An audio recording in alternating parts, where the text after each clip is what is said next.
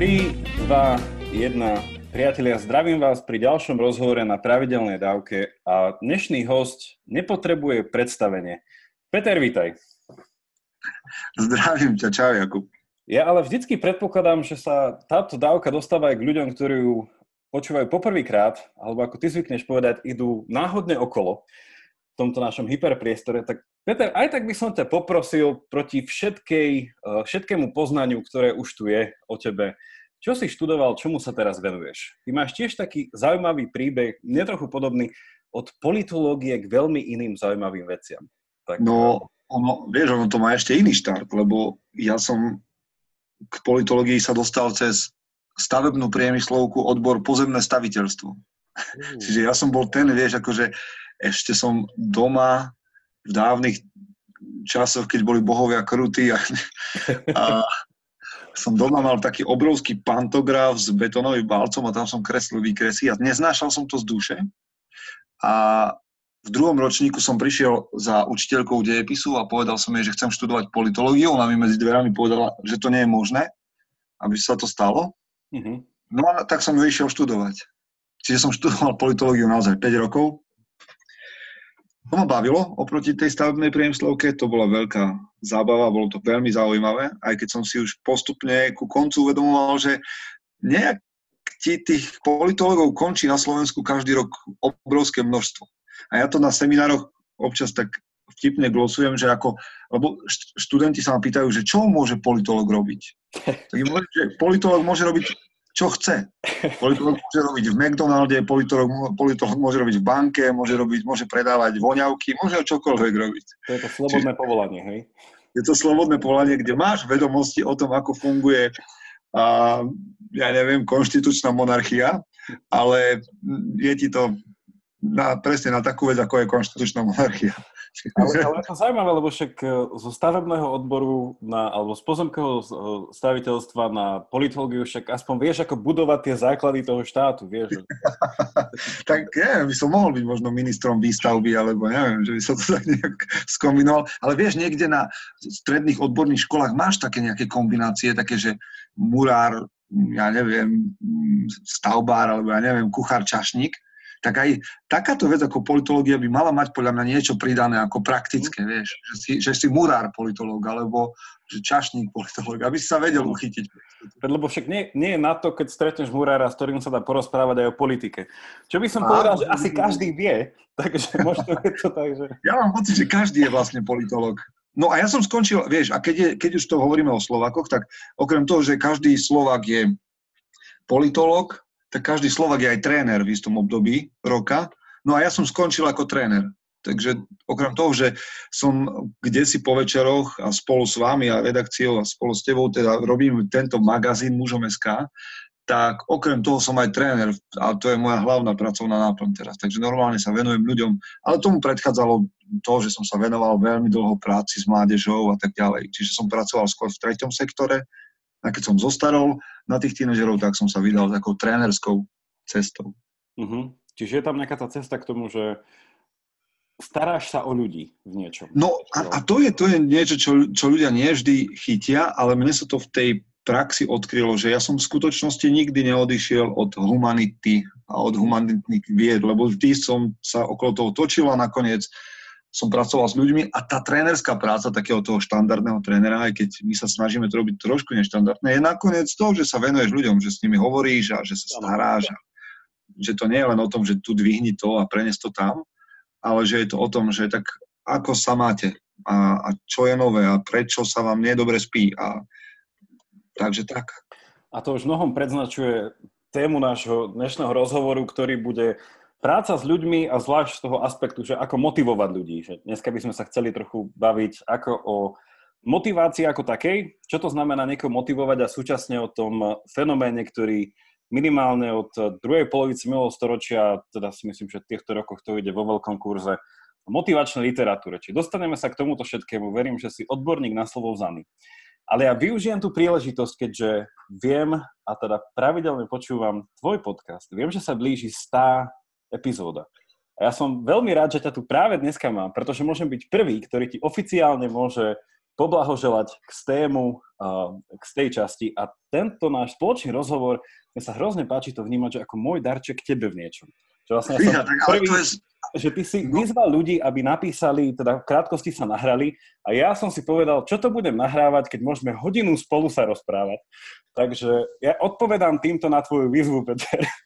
Ale to je skvelé, veď naozaj ja si to až teraz uvedomujem, že uh, ty vyjdeš v stredu Áno. a to je týždeň vlastne toho no. podcastovania, čiže no, tak je to taký jubilejný týždeň.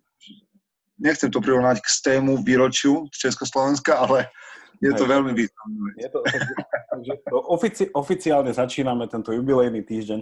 A vlastne tá téma motivácie, aby som do toho asi vošiel takým trošku anekdotálnym spôsobom, že ono, motivácii sa asi nedá uniknúť. Každý človek nejakým spôsobom vníma, že v istej chvíli nie je motivovaný, je demotivovaný, potrebuje väčšiu motiváciu a tak ďalej a tak ďalej. A ja keď rozmýšľam nad eh, našim, našou spoluprácou eh, na mužom SK, tak vlastne rozmýšľam, že tvoj podcast v niečom bol pre mňa takou motiváciou, ktorá konec koncov má po nejakých dvoch rokoch zvažovania, robenia vlastného podcastu o filozofii doklepla k tomu, aby som sa ti ozval a vlastne už tam sa začína vynárať nejaký element, ktorý si myslím, že dneska ešte počiarkneme, že, že vďaka tvojej pomoci a pozbudeniu som sa dostal k tomu, že už budem o pár mesiacov ašpirovať na prvý rok vlastne celkového nejakého venovania sa tejto veci.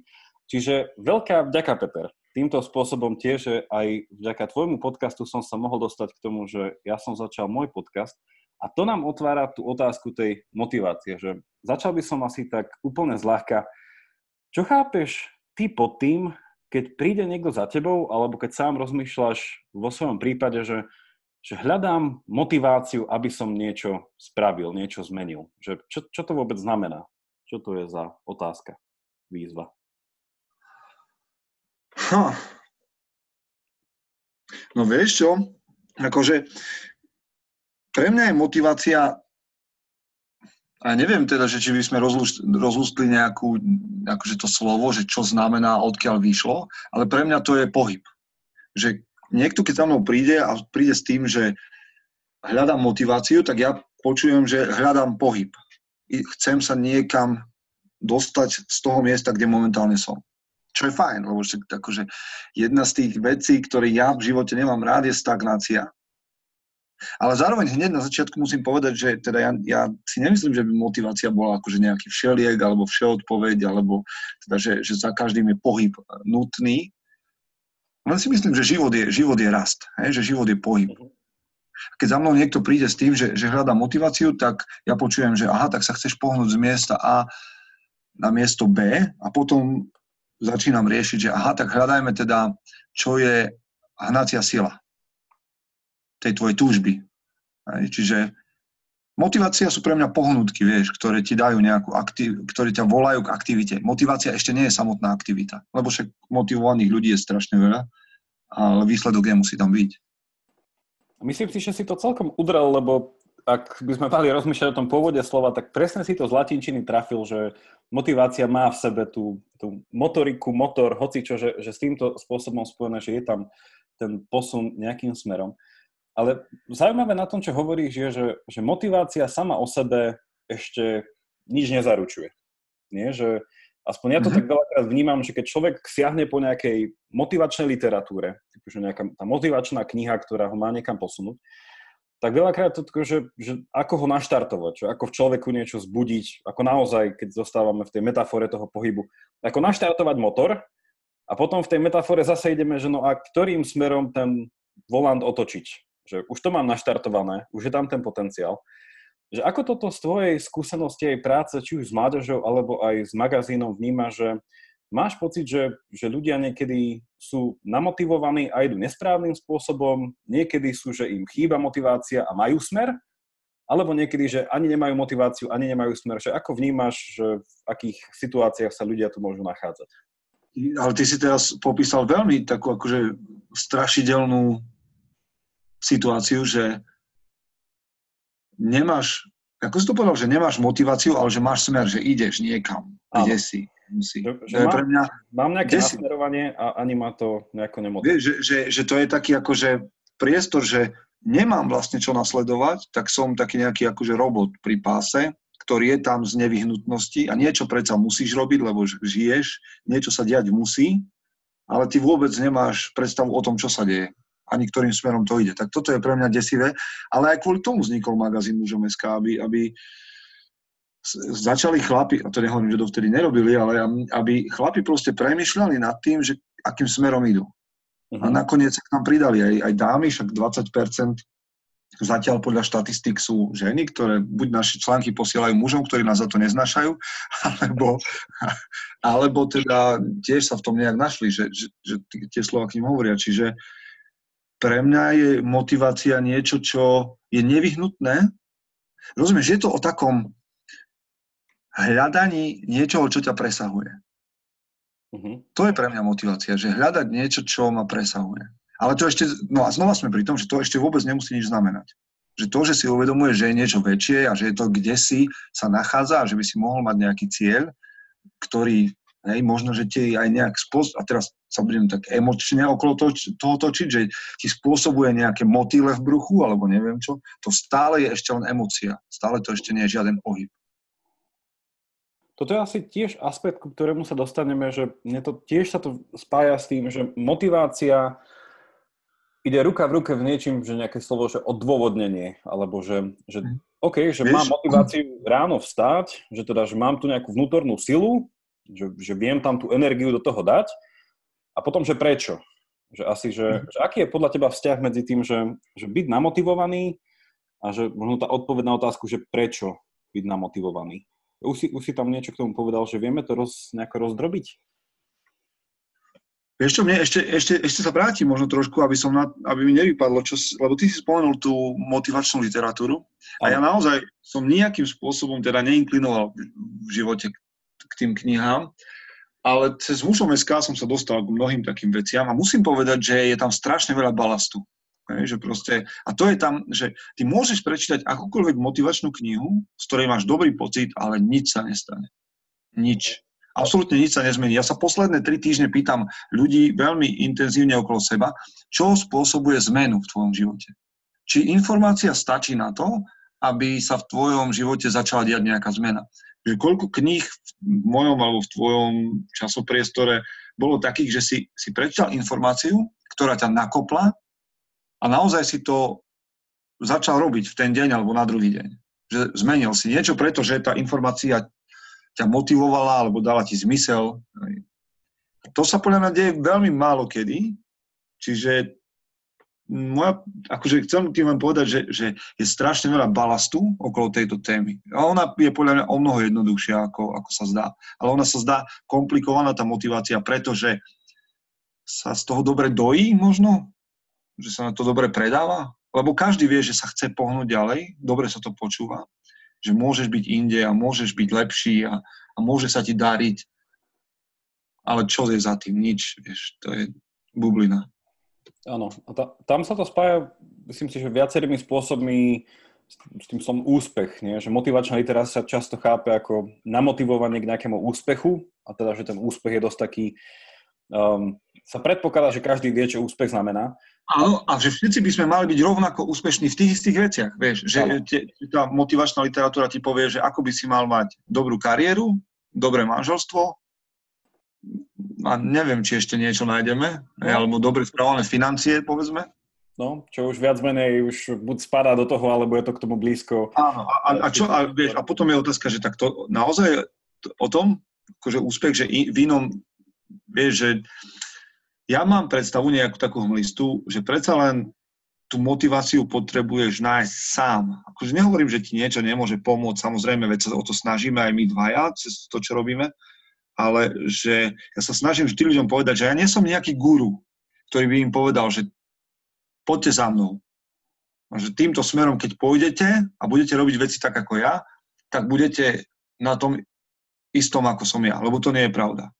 Ja sa snažím vždy ľuďom povedať, že tak ja idem nejakou cestou a vy by ste tiež mali ísť nejakou cestou. Nie len premýšľať o nejakej ceste, nie len proste sa tešiť z toho, že je nejaká cesta, ale mali by ste ísť nejakou cestou. A hľadať to, tak môžeme si pomôcť navzájom, môžeme sa motivovať, dať si impulzy k pohybu, ale ten pohyb nakoniec musíš udržať ty. Áno.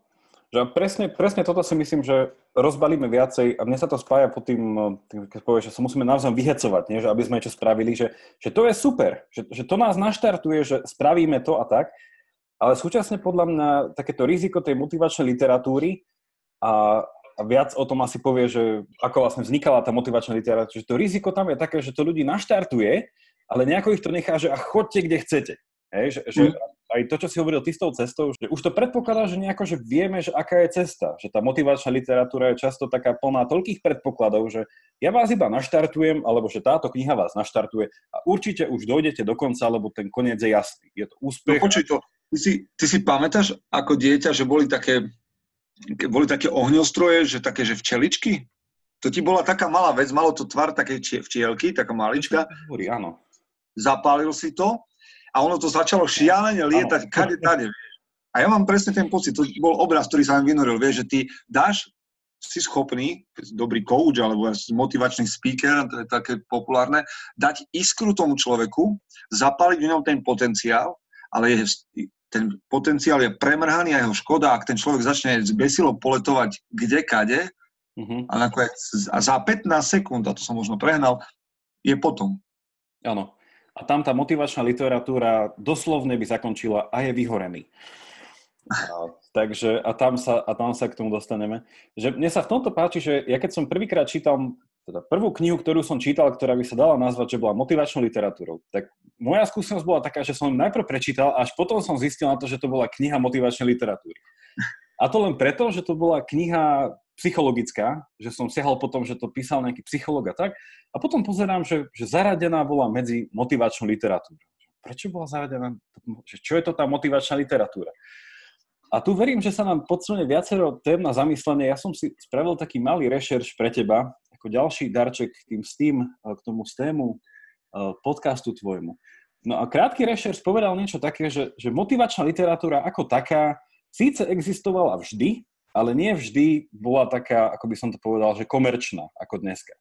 To, čo som našiel, že hociakí starí grécky autory, proste potom tie filozofické prúde, či už od stojkov až po proste ďalej, ďalej, toto všetko boli v niečom akože motivačné prvky. Hej, že každá táto nejaká filozofia v sebe mala nejaké opodstatnenie toho, prečo by mal človek robiť.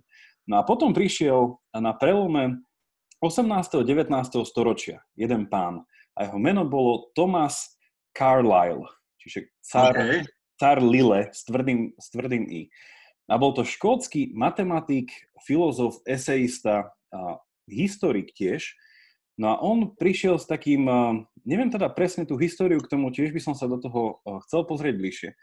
No a prišiel s tým ako prvý, s tým konceptom toho, že, že seba pomoci. Teda v angličtine tá motivačná literatúra ako self-help literatúra, a dneska teda skoro každý druhý psychológ už je, že self-help a všetko je už dneska, že self-help. No a je veľmi zaujímavé z toho, čo som krátkosti čítal, že čo to znamenalo to self-help. A nebolo to z istého hľadiska nič iné ako návrat nejakému klasickému filozofickému pohľadu, že človek má rásť smerom k nejakému ideálu. A otázka toho je, že ako? No šťastí svoj pomocne.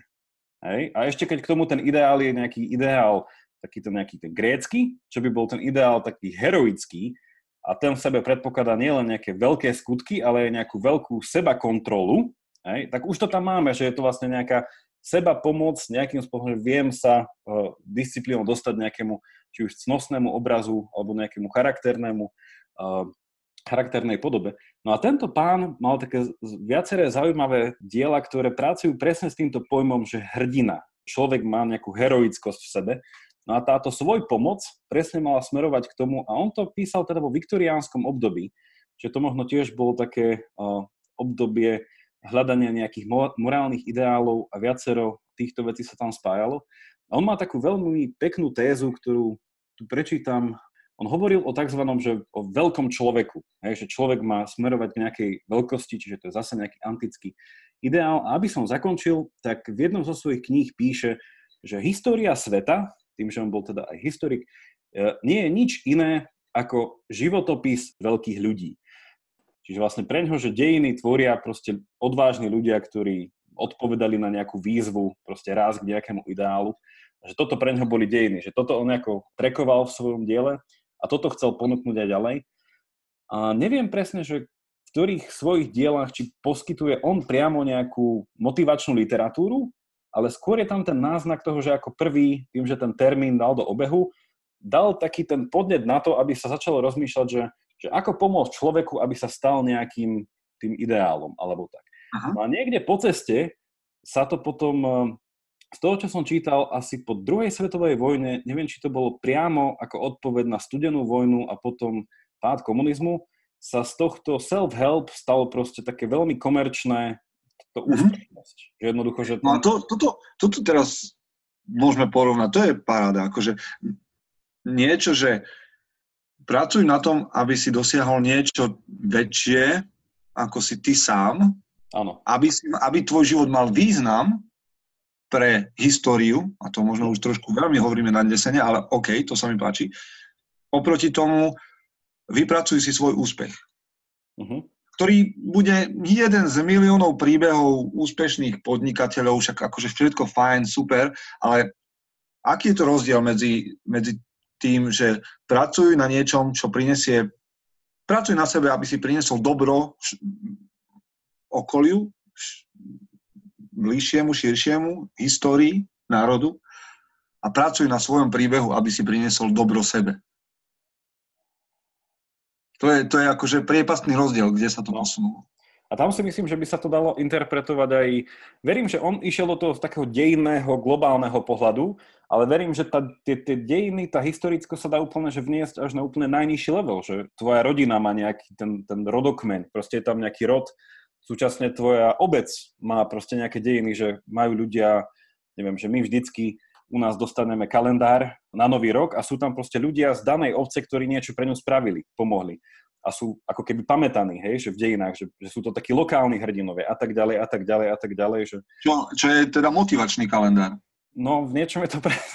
Ani, ani, ani nevedel primátor, že nám dáva motivačný kalendár. A pritom sú tam iba spomenuté výročia teda nejakých zosnulých rodákov. Takže... Hey, no, no, keď, keď hovoríš o to, o, práve o tom, a to som sa teba, teba ja chcel spýtať, keď hovoríš o tej filozofii, že lebo sme to nasmerovali, že tak eh, tie motivačné self-help knihy vznikli takým nejakým spôsobom, ale podľa teba myšlienky k sebe sú motivačná literatúra? V akom zmysle myšlienky k sebe? No, vieš, tak ja keď som čítal Marka Aurelia, tak proste, mhm. hej, tak proste som to akože vieš, vyfarboval si tú knihu a počiarkoval si hovoril, že no tak toto je presne tá myšlienka a zajtra a, a pozajtra to tak budem a tak budem robiť, tak no ale to je staršie ako tých 100 alebo 200 rokov. Tak no. je filozofia akože motivačná literatúra? No, tu by, tu by som sa normálne odvážil na radikálne áno. Lebo tamto podľa mňa úplne podotkne to, že filozofia na rozdiel od bežnej nejakej, alebo bežnou by som povedal, že človek vyjde do knihkupectva, siahne po regáli s motivačnou literatúrou, vytiahne a začne čítať, že to je bežná motivačná literatúra. Že tá filozofia, a vrátime sa k úplne k začiatku, čo sme hovorili, podľa mňa má e, výhodu v tom, že nielen, že v mnohých okamihoch naštartuje ten motor, ale súčasne pojednáva aj o tom smere. Že filozofia si tu, akože filozofia je veľakrát definovaná tým smerom Hej, že nie vždycky filozofia ťa nadchne pre niečo. Dobrá filozofia by mala, že naozaj to pojedná uh, o tom, že a tu možno že tiež stojí za to, že ako filozofia vie namotivovať človeka. Tak z jednou z tých, akože podľa mňa veľkých výhod filozofie, čo často motivačná literatúra nespraví, že poukáže na konečnosť človeka. Že nič nie je lepšie, teda nič človeka tak nenamotivuje ako aktívne a časté umedomovanie si jeho konečnosti. Je, že keď človek si povie, OK, že zomriem, alebo že keby som dal úplne konkrétny prípad, že fiktívny, že človek, poslucháč, niekto si predstaví osobu z blízkeho okolia alebo seba samého, dneska mi niekto zavolá a prídem na to, že mám chorobu a do dvoch týždňov už tu nemusím byť. Moti- bude ma to motivovať? A poviem, že no, no ak toto nie, hej, tak potom už môžeme ísť, že tak prečo? Ale že uvedomenie si toho, že už možno nemám veľa času, že môj život jednoducho nie je nejaká samozrejmosť, ktorá len tak ide zo dňa na deň, môže skončiť neviem kedy, tak v tomto filozofia je veľmi dobrá, že človeku akože na toto poukazuje. A tam teda tá jedna istá filozofická, tzv. tá existenciálna tradícia má toto veľmi blízko. A niekedy teda ide až k takému záveru, že teda tá existencia je nezmyselná a tam potom musíme s tým niečo robiť. Ale je to taká hodená rukavica, že to človeka vyruší. A toto, ak nie je mhm. motivačná literatúra, tak mi príde, že no čo, akože, čo je potom motivačná literatúra, že ak teda, ako sme sa o tom rozprávali, to nemá byť iba nejaká veľmi praktický návod, 12 praktických krokov, ako zbohatnúť. Mm-hmm. No a v tomto je, vieš, že čo, v čom ja vnímam prednosť, povedzme filozofie, alebo čo mne, mne imponuje sú knihy, ak sa bavíme o knihách, povedzme, a, ktoré sú preskúšané. Vieš, tak proste tá filozofia vydržala a motivuje stáročia ľudí rôznych. A oproti nej postavím nejakého 25-30 ročného mladého muža, ktorému sa podaril dobrý obchod a tak napísal o tom knihu, že ako zbohatnúť. Ano. Čo ja nezaznávam, že sa mu čo si mohlo podariť, ale osobne radšej vyhľadávam ľudí, ktorí absolvovali niečo, čo som ja neabsolvoval, majú nejakú životnú múdrosť alebo sú preskúšaní vekmi, čo v Aristotelovom alebo ja neviem, v Akvinského prípade tak je. Že, že, vieš, lebo No ako, ako si dnes vyberieš, že dobrú knihu motivačnú, ak, neviem prečo by si to robil, ale povedzme, že teda, lebo si myslím, že existujú na to iné cesty, ale ako si vyberieš dobrú, dobrú motivačnú knihu, podľa čoho? Podľa toho, že, že koľko nul má ten človek na konte, z akého pohľadu? Slovenského, alebo či je bohatý v Amerike, alebo globa, vieš kto je ten najlepší motivátor. Čiže pre mňa je kritérium to, že aby to bolo preskúšané nejakou dobou, aby to bolo preskúmané, alebo no, preskúmané minimálne, že nejakou skupinou ľudí, vieš, že, že taký nejaký, také nejaké potvrdenie toho úspechu, ak sa bavíme o úspechu. A, a toto mi úplne nahralo na poukázanie, podľa mňa, úplne krásnej irónie dnešnej doby, že, že hoci čo iné v komerčnom svete, keď povie, že to je také vintage, nie? Alebo to je ten klasik, alebo to je... A kúpiš všetko. Proste mikrovlnka, čo vyzerá vintage, hen to vyzerá jednoducho kachličky, čo vyzerajú old school. Všetko je super. Všetky recepty starých mám, všetky paštéky, ktoré máš po pradedovi, sú, to sú skvelé recepty. A potom príde na svet myšlienok a povieš si, že však táto myšlienka je tak old school, že jednoducho ideš stáročia, stáročia dozadu a povieš, že nie, lebo to je prežitok starej doby. Hej? A uh-huh. sa zastavím, že však akože tak jedno je vintage a druhé už nie, akože no OK.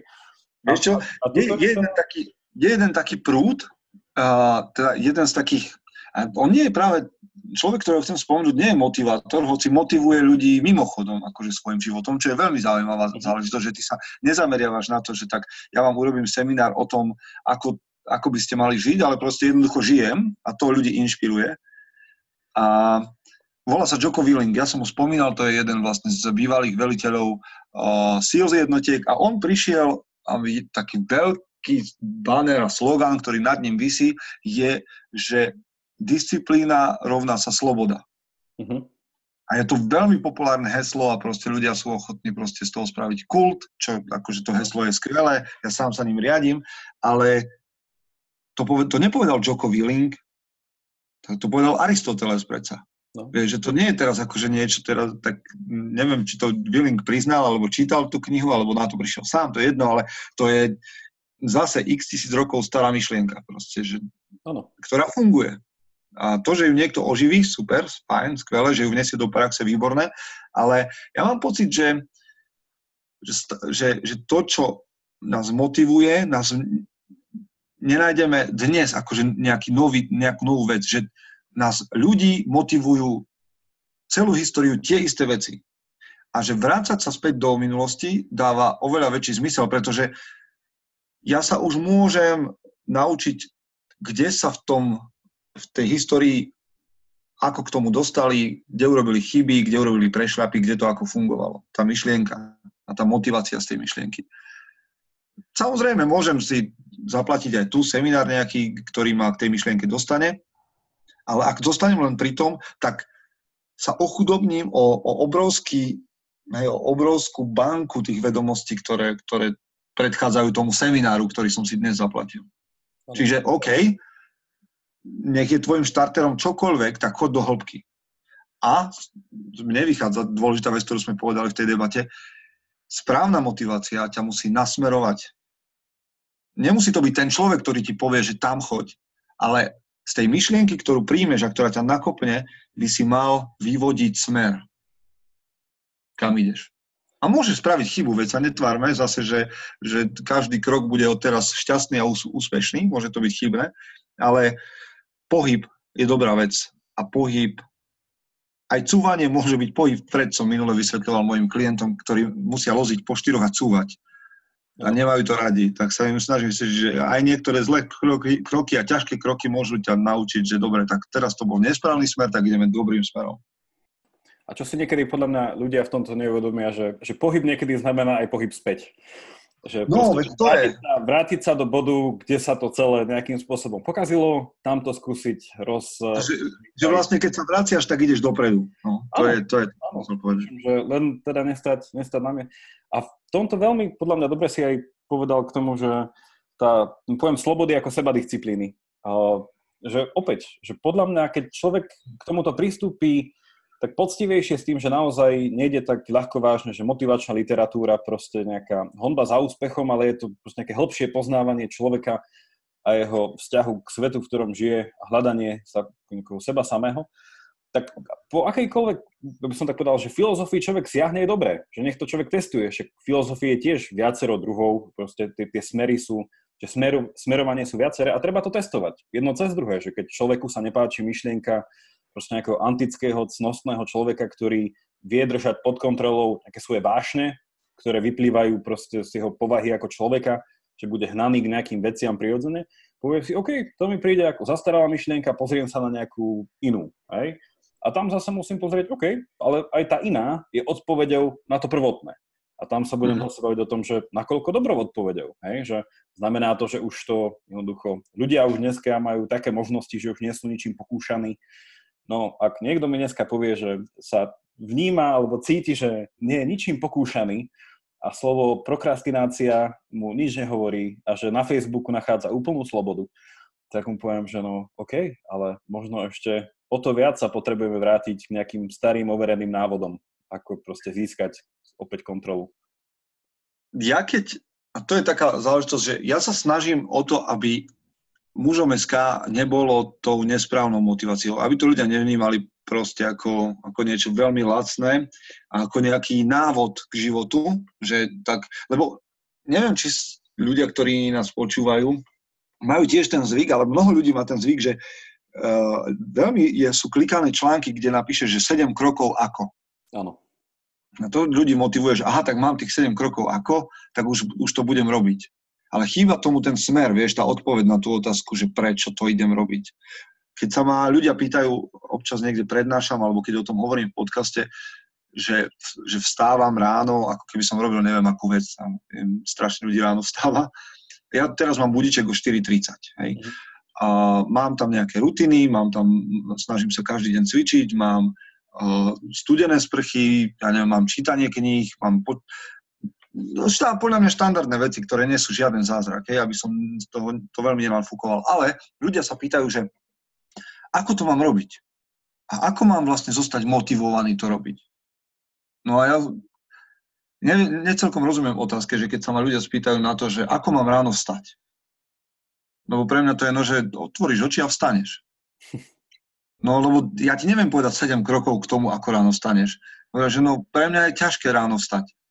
No dobre, no tak kedy si šiel spať? A prečo chceš vlastne ráno stávať? Lebo kto si ráno vstáva, no tak to asi nie je pre teba dosť dobrá motivácia. Ak nechceš, ak, ak skutočne chceš vstávať, tak vstaneš. Ak máš dôvod, tak vstaneš. A v istej chvíli, a to všetkým sa snažím akože počiarknúť, že v istej chvíli seba lepšia motivácia proste končí. Hej, že tá vášeň v jednej chvíli proste sa mení, alebo ochabne, alebo čokoľvek. Tá inšpirácia jednoducho vyhasne. Čo potom? Je ten tvoj dôvod, prečo si to robil menší? Má to menšiu logiku? Má to menší význam len preto, že už sa z toho tak neteším? Vieš, že si objavil niečo, čo ťa presahuje, tak už zrazu to prestalo existovať, lebo sa ti ráno nechce. A to je tá otázka, že a, a, a zároveň tá odpoveď, tá Aristotelova, že tam, kde končí motivácia, začína disciplína.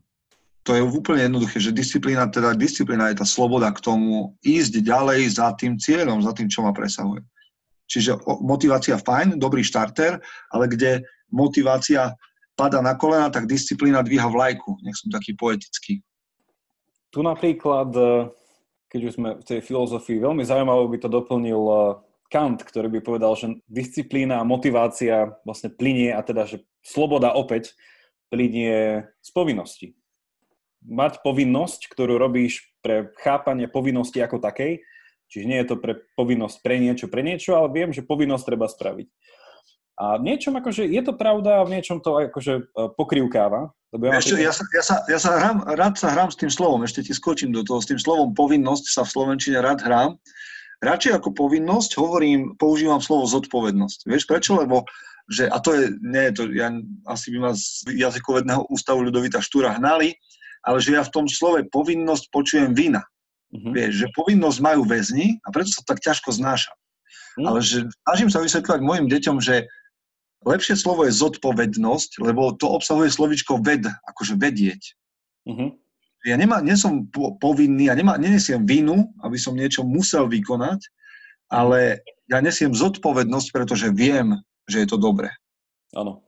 Už sa prestávam pýtať, či sa mi chce alebo nechce, ale sa pýtam, tak je to dobré, alebo to nie je dobré spraviť. Áno. A tam bol sme však aj keď uh, povinnosti sa vyhneš, previníš sa niekedy aj proti sebe, no. Takže potom si to, potom si to nevrátiš. Ale napríklad ja som, ja som v tomto mal tiež, že konkrétne z môjho prípadu, ak sme pri tom ranom vstávaní, lebo to je tiež jednoducho kapitola každého človeka.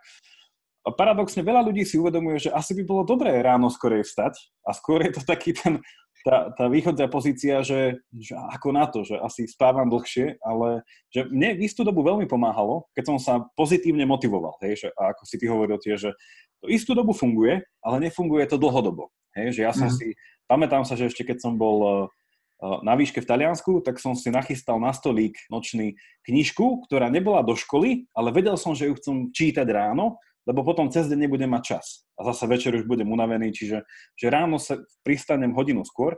No a celkom dlho mi to akože vydržalo. Pamätám si, že som tam mal e, muž, ktorý sadil stromy. To mal istú chvíľu. To tiež z toho pohľadu motivačná literatúra, i keď, e, i keď príbeh. Ale potom to tak prerastlo do toho, že človek sa tak akože nechce, nechce a na druhej strane, že opačný extrém, že nemotivácia sa dobre, ale nejaká povinnosť je, že napríklad že v súčasnom stave, že musím ráno skoro vstávať, mm. že inak by proste nejaká zodpovednosť, ktorú mám uh, voči manželke a iné veci, že jednoducho nemôžem si dovoliť nevstať. Hej? A potom vybudovať z, toho, vybudovať z toho potom nejakú hm, rutinu, či už potom doplnenú aj uh, stále nejakou vidinou toho, že čo je tam dobré, ale no, že ide to... Vieš čo, mne, mne, sa, mne sa zatiaľ javí teraz také, akože zo života ideme, hej, tak chodi, začíname chodie, chodievať s mojimi deťmi do Tatier. Uh-huh. No oni takí, že 8-ročná a 7-ročný. A moc teda im, akože mestským, ako mestským deťom im to chodenie po horách zatiaľ nič nehovorí. A teda skúšal som to najprv tak, že tak keď pôjdeme, keď dojdeš tam po ten strom, tak dostaneš cukrík. Uh-huh. Vieš, tak motivuješ odmenou takou na krátku vzdialenosť a tak dostane ten cukrík a potom, no a keď dojdeš tam, dostaneš ďalšie lentilky, vieš, a proste máš dosť metrov v lentilkách, ale v skutočnosti sa tie lentilky prejedia v istej chvíli, vieš. Uh-huh. A, a už, už to nie je zdravé, aby si jedol toľko lentiliek a už nemáš zase motiváciu, lebo si sa motivoval krátkodobo a prejedla sa ti, preje sa mi kniha a to vstávanie a už nemám takú dobrú knihu, tak nie, nie je taká dobrá, ako som čakal, tak už nemusím vstať. A skôr teda hľadám aby porozumeli a zamilovali si to väčšie, to, že byť vonku alebo byť v horách je to, čo chcú, že dojsť niekde, kde budú v tých horách, že to bude niečo, čo ich bude tešiť. Nájsť ten väčší, to, čo ma presahuje.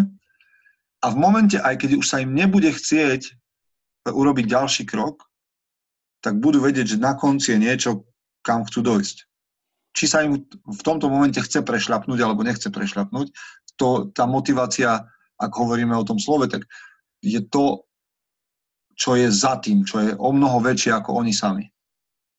A to nezáleží, a teda to, či, a to nezáleží na tom, či, či sa im momentálne chce alebo nechce. Áno. Aj tie hory, ich budú presahovať vždy. Oni tam vždy budú a ak sa oni naučia ich mať rady, tak to, či sa mi v ten deň chce alebo nechce, nehrá nič na tom, že tie hory tam sú a sú stále krásne a dávajú zmysel. Človek si až teraz tak uvedomí, že koľko koľko ešte stále v našom rozmýšľaní sme dedičmi nejakej uh, kultúry, ktorá nás dávno, dávno predchádzala, že toto by bolo úplne, že teoreticky popísané nejakou Aristotelovou etikou úplne, úplne mm-hmm. krásne. Ale, ale chcem do tohto vložiť také ďalšie dva nejaké rozmery a zaujímalo by ma, že čo si o tom myslíš? Že ak by sme ešte chvíľku zostali v tom Aristotelovi, že on v, tom, v tej sebadisciplíne a v tom celostnom živote na takom budovaní charakteru, ktorý konec koncov, že charakter je stelesnenosť sebadisciplíny v niečom. Že keď hovoríme o sebadisciplíne, tak budujeme charakter, vedieť uh, ako správne uh, reagovať na vonkajšie podnety bez toho, aby som nad nimi musel rozmýšľať, že mi prídu také vlastné. No a tam on v niečom potom v istom bode do toho tak všetkého udrie, že priateľstvo.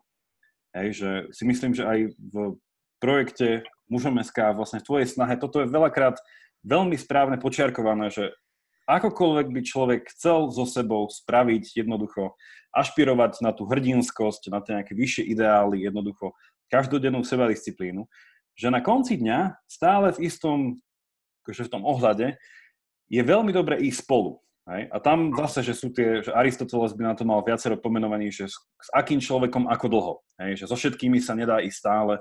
Niektorý človek mi pomôže tu a tam, niektorý človek je priateľ na život, slávne aristotelovské, že priateľov na život nemôžeš mať viac ako prstov na jednej ruke, ak vôbec až toľko. A to je jeden element, na ktorý by som chcel, že, že čo si o tom myslíš, že teda tento vzťah tej motivácie a priateľstva. A druhá vec, tiež si to už načrtol, je, že, že motivácia vychádzajúca z kontaktu s príbehom alebo nejakým životným svedectvom druhého človeka. Že v niečom asi je také až samozrejme, že, že prečítať si len tak nejakú neosobnú informáciu a chcieť, aby ma to motivovalo, je slabšie, ako keď tam proste príde človek, ktorého poznám, povie mi nejaký príbeh, viem sa do toho vcítiť a nejakým spôsobom ide to, ide to jednoduchšie. Že, čo si myslíš, že zase tá druhá vec, že motivácia, že ako je tam ten vzťah s tým, že nejaké životný príbeh nejakého druhého človeka. A že sme to... ja, ja, ti to, ja ti to tak teraz nejak pomixujem a ty to skús roztriediť, že jedna vec, ktorá ma ruší na tom pojme, že self-help, je práve to self. Že ja neverím teda na takých osamelých vlkov. Myslím si, že to je taký mýtus nejakých 80 rokov tých všetkých superhrdinov akčných filmov. A že to nie je jednoducho pravda, že ja potrebujem mať okolo seba ľudí, ktorí mi pomôžu byť lepšou verziou seba samého. To nejde tak, že by som to spravil sám a že mi stačí len si pozrieť nejaké YouTube video alebo si prečítať nejakú knihu a budem lepším. Ja potrebujem spätnú väzbu. Hej, ak sa bavíme o mýtoch a o príbehoch o Grécku, tak, hej, tak čím by bol Odysseus bez argonautov, že ten príbeh akože toho rastu osobnostného a toho príbehu tam hrajú veľmi dôležitú úlohu tí ďalší, ktorí sú okolo neho. Čiže to je pre mňa, sú tie archetypy z tých príbehov nieč, niečím veľmi dôležitým, čo ak nás má motivovať, tak práve k tomu, že málo ktorý hrdina vyrastol sám zo seba a fungoval sám. A to nie len hrdinovia nejaký mýtický a mystický, ale v momente, keď budeš čítať príbeh nejakého veľkého dejateľa, tak málo kolo seba ľudí. Či, či, budeš, či budeš hovoriť o Štúrovi, hej, alebo budeš hovoriť, ja neviem, o Jobsovi, alebo budeš hovoriť o komkoľvek, tak oni predsa by neexistovali bez zázemia a bez ľudí, ktorí sú okolo nich. Čiže tá spätná väzba je podľa mňa kľúčová.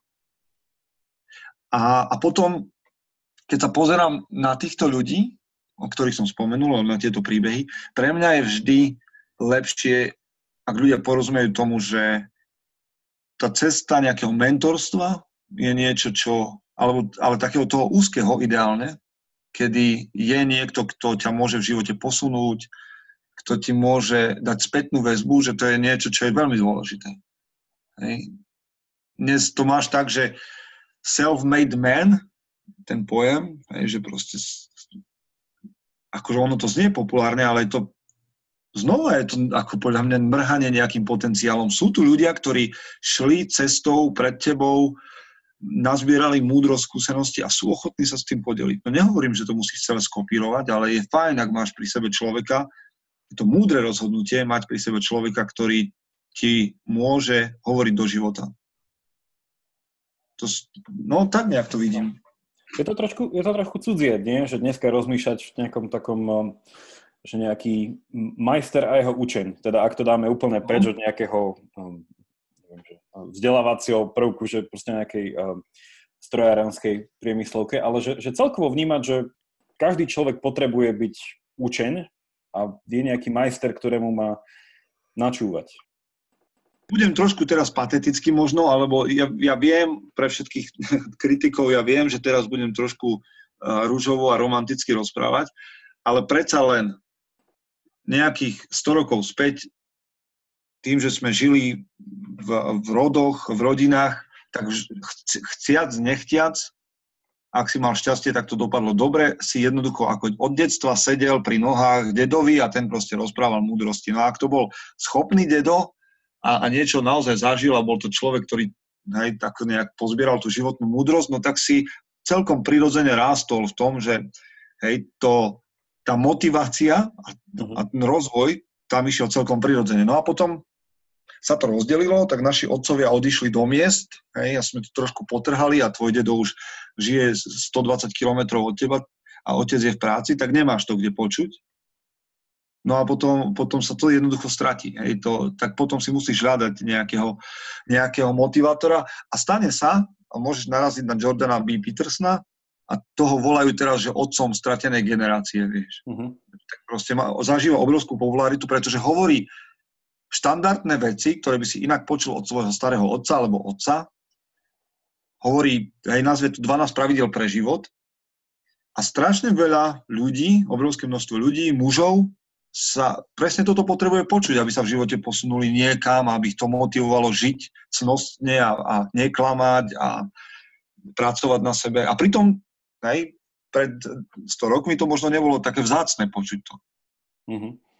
No myšľam, že aj asi už sociológovia o tom už popísali aj, že vplyv že svetových vojen na toto, že sa stratila dosť veľká generácia, teda ako mužov, však aj žien, ale tomto verím, že ten pomer tam bol viacej mužov a no, že vyrastali proste rodiny bez otca.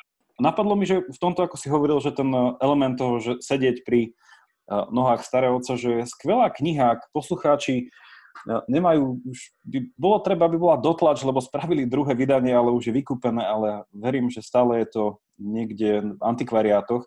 Trilógia väčšine spievajú lesy. To je presne kniha o tom, že ak sa nemýlim, je to prelom 18. 19. storočia v Norsku a presne taký opis, že vychádzajúce z nejakého veľkého, takého, takého silného rodinného zázemia, kde tá rola tých rodičov bola silná, potom do takého nejakého už prechádzajúceho súčasného stavu. A super na tej knihe je to, že sú tam obidve strany vykreslené, že aj silná e, staršia postava takého cnostného starca, vlastne otec, ktorý jednoducho učí ako syna, tak vnúkov, a súčasne silná postava cnostnej, môžeme nazvať stareny alebo ženy proste, že úplne ako vidno, že v, tej dedine miestnej, že koľko múdrosť teda sprostredkovala staršia, teda nebola to vždycky iba pôrodná nejaká babica, ale proste žena, ktorá bola ešte v tomto viacej späta napríklad, že v takom, som to povedal, že v takom vedeckom slova zmysle, že s prírodou, že viacej poznala prírodu takým tým liečivým spôsobom ako muž, ktorý išiel do tej prírody a do toho sveta tak ako taký bojovník proti nebezpečenstvu. Žena skôr tak vychádzala z toho kontextu tej prírody. Čiže veľmi, veľmi putavá kniha v tomto, že je to spracované úplne, že tak radikálny kultúrny zvrat tam nastal, že potom vlastne, neviem, či je to v kontexte akurát, či to bolo po Napoleonových vojnách, čiže no, taký ten začiatok naozaj toho novoveku v tom eh, pravom slova zmysle. Čiže dosť veľké zmeny tomto. Premýšľam teraz, že či nás neobvinia z toho, že, že velebíme nejaké spiatočníctvo a či nie sme zbytočne romantickí a že sa nepozeráme na, na to nejaký romantizmom, na tú starú dobu. Ja teda nemám dojem, že teda, ako všetci teraz musíte začať čítať starých filozofov, aby ste boli motivovaní, len ja mám silný pocit, že motivácia nie je nič nového pod slnkom, že na to, aby tieto knihy, ktoré sú momentálne populárne a sú súčasné, boli uveriteľné, ešte si musia odžiť pre mňa nejakú dobu. Uh-huh. To neznamená, že tam nie sú dobré myšlienky, ale myslím, že tie myšlienky nájdem aj inde. A ak už teda chcem, alebo teda príjmem nejakú motiváciu, alebo sa to nejakým spôsobom magickým udeje, tak musím vedieť, že za tým nasleduje disciplína a tvrdá práca. Toto je, to je bezpodmienečná vec. Jednoducho, ak hľadáte motiváciu, pripravte sa na to, že vás čaká disciplína a tvrdá práca, inak sa nikam nedostanete. Žiadne nezmysly typu celý vesmír sa spojí, aby vám to doprial. Hej. Tak toto je motivačná literatúra, ktorú lopatou do PC. A teraz som možno ale, ale, to, ale to nevieš, lebo ak sa ukáže, že žijeme v nejakom tom multiverse svete, tak možno keď sa všetky vesmíry spoja, tak až potom to príde. Vieš, jeden nestačí.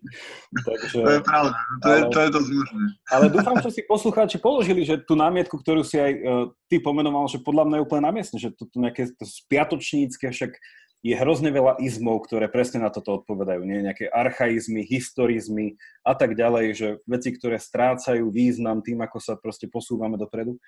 Dôležité veci. Ja, akože osobne, moja odpovede na to, že ak mi niekto povie, že toto je spiatočnícke myslenie, poviem, že no, niekedy je spiatočníctvo akože opodstatnené tým, že nie všetkým chybám sa dá vyhnúť iba cestou dopredu. Hej? Že niektoré chyby sa musíš vrátiť, ale opäť, ak sa vrátime k Aristotelovi, jeho známy výrok je malá chyba na začiatku, katastrofa na konci. Takže nie vždycky sa s malou chybou dá pokračovať ďalej a dúfať, že človek ignoráciou a nevenovaním sa vymaže niečo. Takže akože pozerať sa dozadu je také, že celkom, akože, no, nechcem povedať, že obozretné, ale prečo nie? Že tá rozvážnosť toho, že čerpať z niečoho, čo tu bolo, ale a myslíš si, myslíš si, no. teraz mi napadá, že myslíš si, že, vieš, lebo motivácia je niečo, ťa, čo ťa akože ženie, ty si teraz spomenul, že vrátiť sa späť, že myslíš si, že je, že, teda kedy je čas vzdať sa? Kedy je čas vzdať sa? Hej, lebo máš motivácia, tak príde za tebou niekto, povie, že strátil som motiváciu, tak ho namotivuješ na novo a povieš, no tak ešte sa zahryzni, ešte choď ďalej. Kedy je čas vzdať to?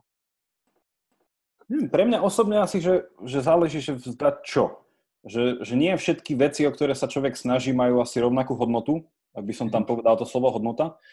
A tam pre mňa by to bolo asi rozlíšenie na tom, že v tých menej hodnotných veciach by som asi pristupoval nejako fakt, že pragmaticky, že keby som povedal, že OK, že chcem sa stať architektom, zrazu mi to napadne a namotivujem sa, prečítam pár kníh, nejde mi to, ani ma na školu nezoberú, potom ma zoberú, nenájdem robotu, jednoducho. Viem si, že že ak by to šlo do peňazí, ak by to ohrozovalo moje vzťahy, ak by jednoducho fakt to išlo to známe hlavou proti múru, tak asi by som si nechal poradiť od niekoho, že by som to nechal. Na druhej strane, ak by tá hodnota bola, že vnímanie zase v tom ponímaní, že, že mám nejakú životnú filozofiu, z ktorej vyplýva, že celý môj život má smerovať k nejakému zlepšovaniu sa, posúvaniu nejakým smerom, tak tam by som povedal, že aj zomrieť neúspešne, ale snažiať sa je dobré že tam prestať sa snažiť by pre mňa znamenalo nejakým filozofickým jazykom, že prestať žiť ľudský život a teda buď ho posunúť na nejakú neľudskú úroveň, alebo veľmi degradovať v tomto. Čiže a hovorím, že filozofia v tomto má tú odpoveď, že ľudia zomierajú snažiať sa. Že opäť v tom aristotelovskom je také pekné príslovie, že o nikom nemôžeme povedať, že je šťastný skôr ako neumrie a budem si povedať, že fúha, tak keď chcem žiť šťastne a mám byť šťastný, a, ale súčasne nechcem umrieť, tak to nemôžem byť. Ne? Ale tam je zase ten element toho, že sa pozeráme na život tak širšie. Že aj tí Gréci mali už tento nejaký nadhľad na to, že, že smrť je náš priateľ. Niečo máš tak. Um, mm-hmm. Takže asi, asi takto by som sa k tomu. Že, že prestal by som sa snažiť a byť motivovaný vtedy, že ak je to vec, ktorá naozaj u mňa v rebríčku hodnôt nie je vysoko, ale ak je taká, že by mi to aj po rozhovoru s priateľmi a proste nejakým... A tam by som fakt, že neváhal sa obrátiť na ďalších ľudí. Že počuj, že je toto podľa teba vec, o ktorú by som sa mal snažiť stoj, čo stoj? Povie áno, OK, tak pôjdem. A uvidím, čo to so mnou robí, že, že ak je to, ak to prináša niečo dobré do môjho života, ak nie. Je to asi už mhm. veľký, uh, veľké sústo potom už na, naozaj na rozhovor, že prečo človek uh, robí nejakú vec. Ale určite vzdať sa, vzdať sa je dobrá vec. Hm. Človek sa musí veľakrát zdať takmer všetkého. Super, dobre, ďakujem, to, to, to je dobré. Teraz, teraz, teraz sme to zmenili, poslucháči nevedia, že sme sa dohodli, že to bude vzájomný rozhovor. Ale Peter, už sa chvíľu rozprávame, ja by som chcel eh, ešte to tak trošku, tento, eh, tú tému tej motivácie, motivačnej literatúry, čo to znamená byť namotivovaný, čo to neznamená eh, mať nejakú motiváciu, zakončil úplne konkrétnou otázkou, že, ktorá verím, že ešte to viac tak oblečie do ľudského šatu. Že čo bola tvoja motivácia pre magazín Mužom.sk a podcast? Hm. No rád, a, a možno to bude znieť kliše po tom celom našom rozhovore, ale ja som v jednej chvíli zostal skutočne presvedčený o tom, že som našiel niečo, čo je väčšie ako ja, čo ma presahuje a čo sa mi nepodarí naplniť. A to bola, to bola pre mňa výzva. A stále je, akože ten cieľ nie je nejak bližšie, mám pocit, lebo je to obrovské. Ale ja som presvedčený o tom, že každý človek, muž aj žena, v sebe nesie nejakú iskru, nejaký potenciál, ktorý je dobré naplniť a ja som sa rozhodol, že to chcem pomôcť ľuďom naplniť a nájsť. Uh-huh. To ma vlastne ťahalo aj vždy, keď som pracoval s tínedžermi a teraz, keď pracujem s mužmi, som presvedčený, že tí ľudia v sebe nesú potenciál dobra, cnosti a že chcem byť človek, ktorý pomáha ľuďom ho objaviť. Niektorý ho objaví za nich, alebo ktorý im povie, že čo to je. Ja som našiel nejaké veci, ktoré možno ľuďom pomôžu. Ale to, bola, to, bola, to bol prvý pohyb, prvý hybateľ v mojom živote bolo to, že v živote človeka je potenciál, ktorý je dobre odkryť a použiť. A bude sa tu žiť lepšie, bude sa nám žiť dobre a bude sa nám žiť hodnotnejšie. A preto to celé začalo. A vtedy, už vtedy som sedel za stolom a mal takú veľkú mysľomapu na, na stole nakreslenú a hovoril som si, tak toto nebude možné nikdy dosiahnuť. No tak som na tej ceste trošku ďalej a veci, ktoré sa mi zdali nemožné, dnes existujú a ideme ďalej páči sa mi v tomto uh, rozmer toho, čo sme aj spomínali pri tom uh, škótskom filozofii, ktorý prišiel s tým termínom self-help, aj keď inak chápanom ako dneska. Je ten rozmer tej, tej histórie, toho pokračovania, že, že ak niekoho ľudia hm, nejako pomenujú, že spiatočník, tak podľa mňa dobrá obrana je toho, že to nie je len spiatočníctvo, ale že o, o nadvezovaní, že ty si taký nadvezovač.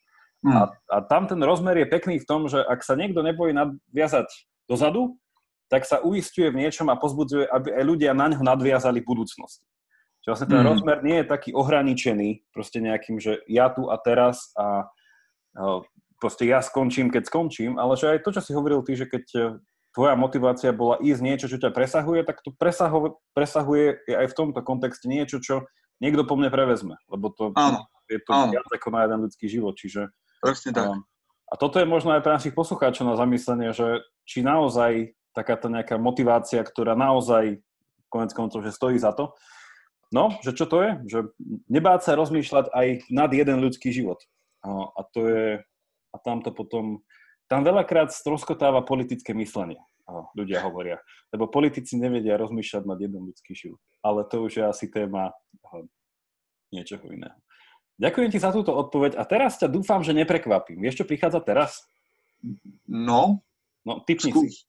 Typni si, čo prichádza teraz? tak teraz si ma prekvapil, lebo ja, som, ja, som, ja som dúfal, že to vieš, keď idem s tebou robiť rozhovor, tak ja som si pripravil klasického Toma Ferisa na záver. Oh. Tvoje, tvoje otázky pre teba, takže verím, že naši poslucháči teraz tak povedia, že potom som vždycky túžil počuť Petra, ak odpovedá na tie otázky, tak poďme, ja si myslím, že to dáme rýchlo a... Tak, ale to si ma prekvapilo, lebo ja na to nie som prichystaný, ale poďme, no. To bude, to bude o to lepšie. Otázka prvá, ja to tu mám vypísané. Ktorá kniha ta najviac ovplyvnila? Hneď na prvú, to je Biblia. Uh-huh.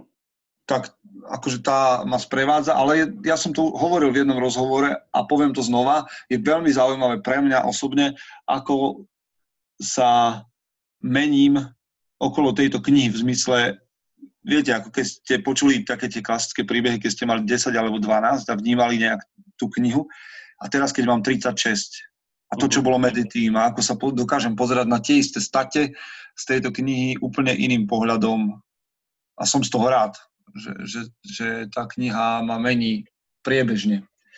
A ak mám, povedať, ak mám povedať druhú knihu, ktorá že v poslednej dobe, tak stále vo mne rezonuje extrémne vlastníctvo. Uh-huh. Od Joka Vilinka, pretože nejakým spôsobom to zarezonovalo na, na nejakú strunu. Nemyslím si, že to je kniha, ktorá ohúri každého, ale vo mne spôsobila zmenu v charaktere. Alebo teda vyvolala, no ne, aby som neurobil z toho čarovnú knihu, že si ju prečítate a vyvolala nejaké, nejaké dala mi motiváciu k zmene. Uh-huh. Druhá otázka. Čo za posledných 6 mesiacov do hodnoty 100 eur si si kúpil? Z čoho sa doteraz tešíš a čo ti slúži?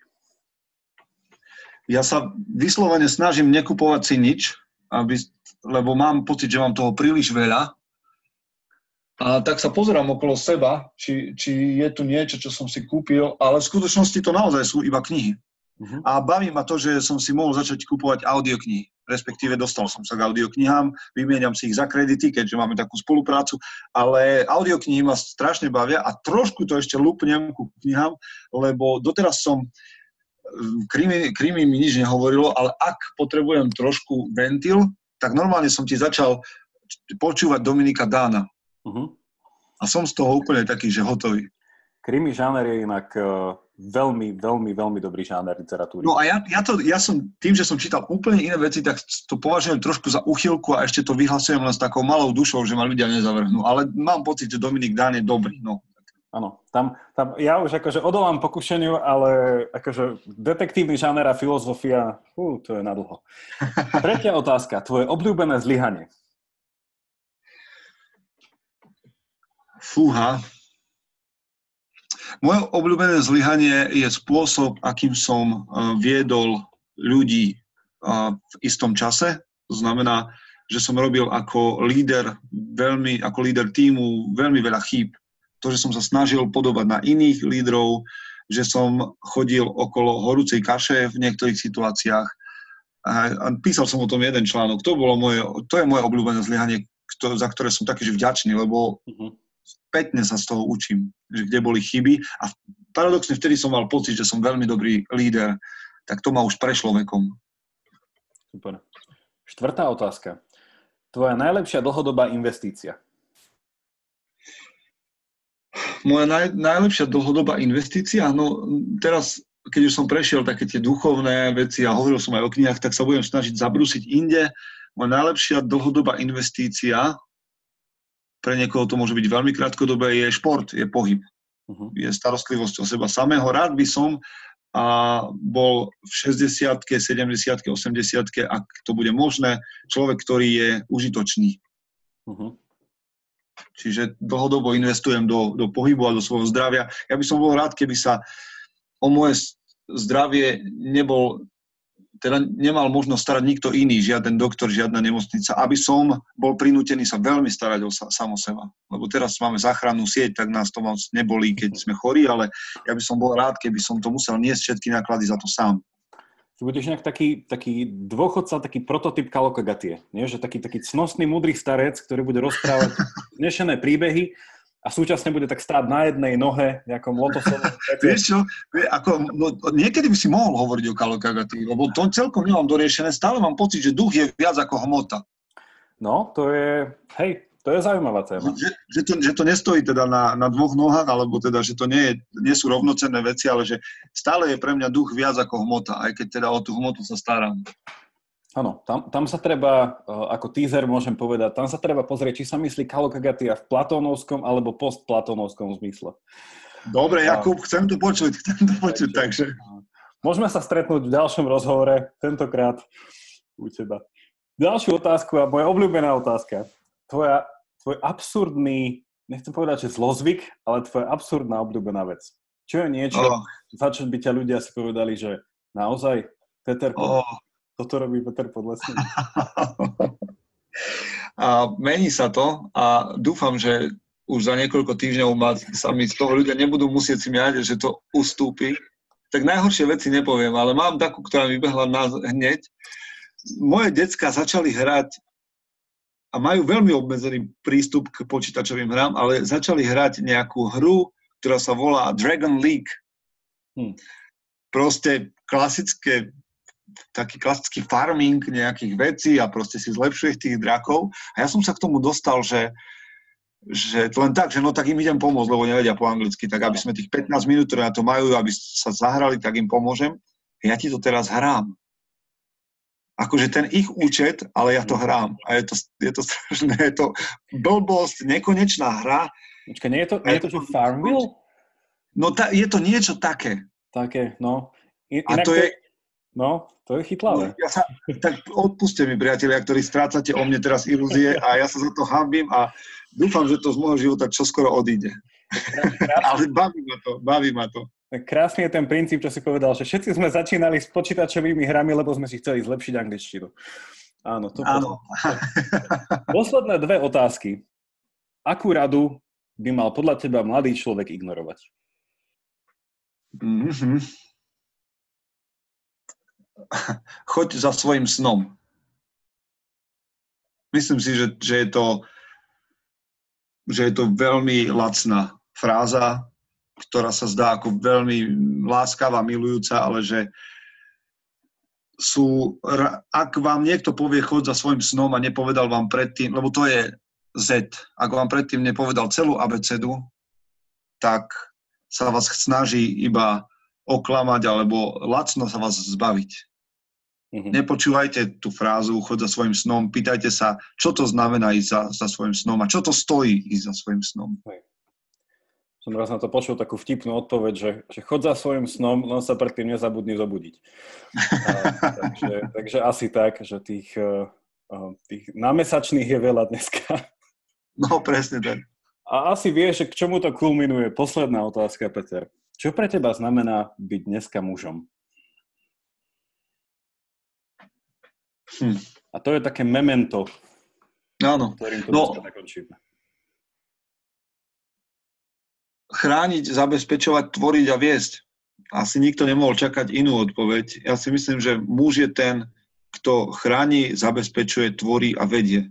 Niekedy sa ma zvyknú opýtať, no veď aj žena by mala chrániť, viesť, tvoriť, zabezpečovať a viesť.